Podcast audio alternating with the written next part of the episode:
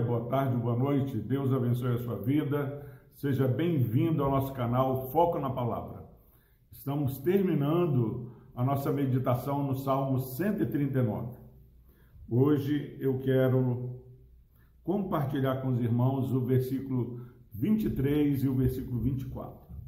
Diz o seguinte a palavra do Senhor: Sonda-me, ó Deus, e conhece o meu coração Prova-me e conhece os meus pensamentos. Vê se há em mim algum caminho mau e guia-me pelo caminho eterno. Como é bom, como é maravilhoso é começarmos esse dia com foco na palavra.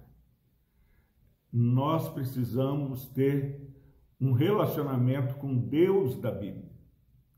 Nesse Salmo 139, nós aprendemos da onisciência do Deus que tudo sabe, da onipresença do Deus que está em todo lugar e da onipotência do Senhor que fez as nossas vidas de maneira assombrosamente maravilhosa. Quando nós entendemos quem é o Deus a quem servimos, o Deus em quem nós temos crido, nós vamos ter um relacionamento de integridade diante do Senhor.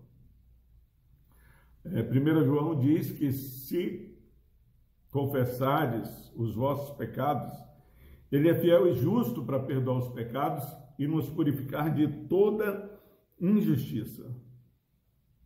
E aqui o salmista, diante eh, da onisciência, onipresença e onipotência do Senhor, ele se rende ao seu Criador. Sonda-me, ó Deus, e conhece o meu coração. Quantas pessoas têm levado a espiritualidade porque, não, pastor, mas eu acho, eu estava sentindo no meu coração que eu tenho que casar com essa pessoa. Ah, eu, meu coração está dizendo isso. O salmista está falando o seguinte, meus irmãos, e a palavra em outro lugar fala que enganoso é o coração desesperadamente corrupto. Diante do Deus dos deuses, Rei dos reis, o salmista se rende e fala: sonda, meu Deus, de maneira piedosa, conhece o meu coração, prova-me e conhece os meus pensamentos. Às vezes nós estamos começando bem uma caminhada e daqui a pouco nos perdemos no porquê fazemos o que fazemos. Temos que fazer tudo para a glória do Senhor. Muito bom esse canal foca na palavra. Mas se ele não for realizado para a glória de Deus, para a edificação do povo de Deus, não vai ter aprovação no dia eterno. E o salmista, de maneira muito humilde, Vê se há em mim algum caminho mau e guia-me pelo caminho eterno.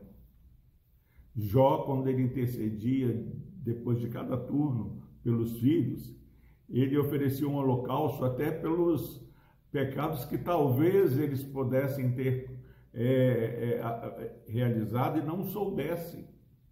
Tem caído em desuso é, nós orarmos e pedirmos é, perdão pelas faltas que muitas vezes é, não são percebidas por nós. Mas o Deus que sonda mente e coração, ele governa. Ele sabe o, o que acontece. Então nós precisamos, em nome de Jesus, terminar esse Salmo 30, 139, nos humilhando, pedindo a Deus para nos sondar, nos guiar pelo caminho eterno e reconhecer a grandeza. É um movimento. Quanto mais eu percebo a glória de Deus, menos eu me acho. Ah, pastor, mas há uma falta de autoestima. Irmãos, a nossa estima está alta demais. Nós falamos, ah, eu não posso passar por isso, eu não mereço isso. Esses dias eu estou, desde sexta-feira, eu e a minha esposa estamos aí com suspeita de, de Covid. A minha esposa já foi diagnosticada hoje é, com dengue. Amanhã sai o resultado do Covid. Ah, como Deus vai deixar? Deus sabe o que está fazendo. Louvado seja Deus. Então, nesse Salmo 139, nós vimos o salmista declarando a grandeza de Deus e termina se humilhando, pedindo que Deus o sondasse e o guiasse pelo caminho eterno. Que esse dia você viva para a glória de Deus, pedindo a Deus que sonde o seu coração, veja se há algum caminho mal, humildade e peça a Deus que te guie pelo caminho eterno. Há um caminho sobremodo excelente. É o caminho conduzido por Deus. Deus abençoe a sua vida. Vamos orar. Deus amado, obrigado, Pai, por esse momento precioso do foco na palavra. Obrigado a Deus, porque diante da sua grandeza, ó Pai, nós somos ensinados a nos humilhar e andar, ó Pai, quebrantados diante do Senhor. Ajuda, ó Deus, esse irmão, essa irmã que está saindo do seu trabalho, voltando para casa, a ter uma atitude humilde e receber do Senhor o perdão que temos em Jesus Cristo.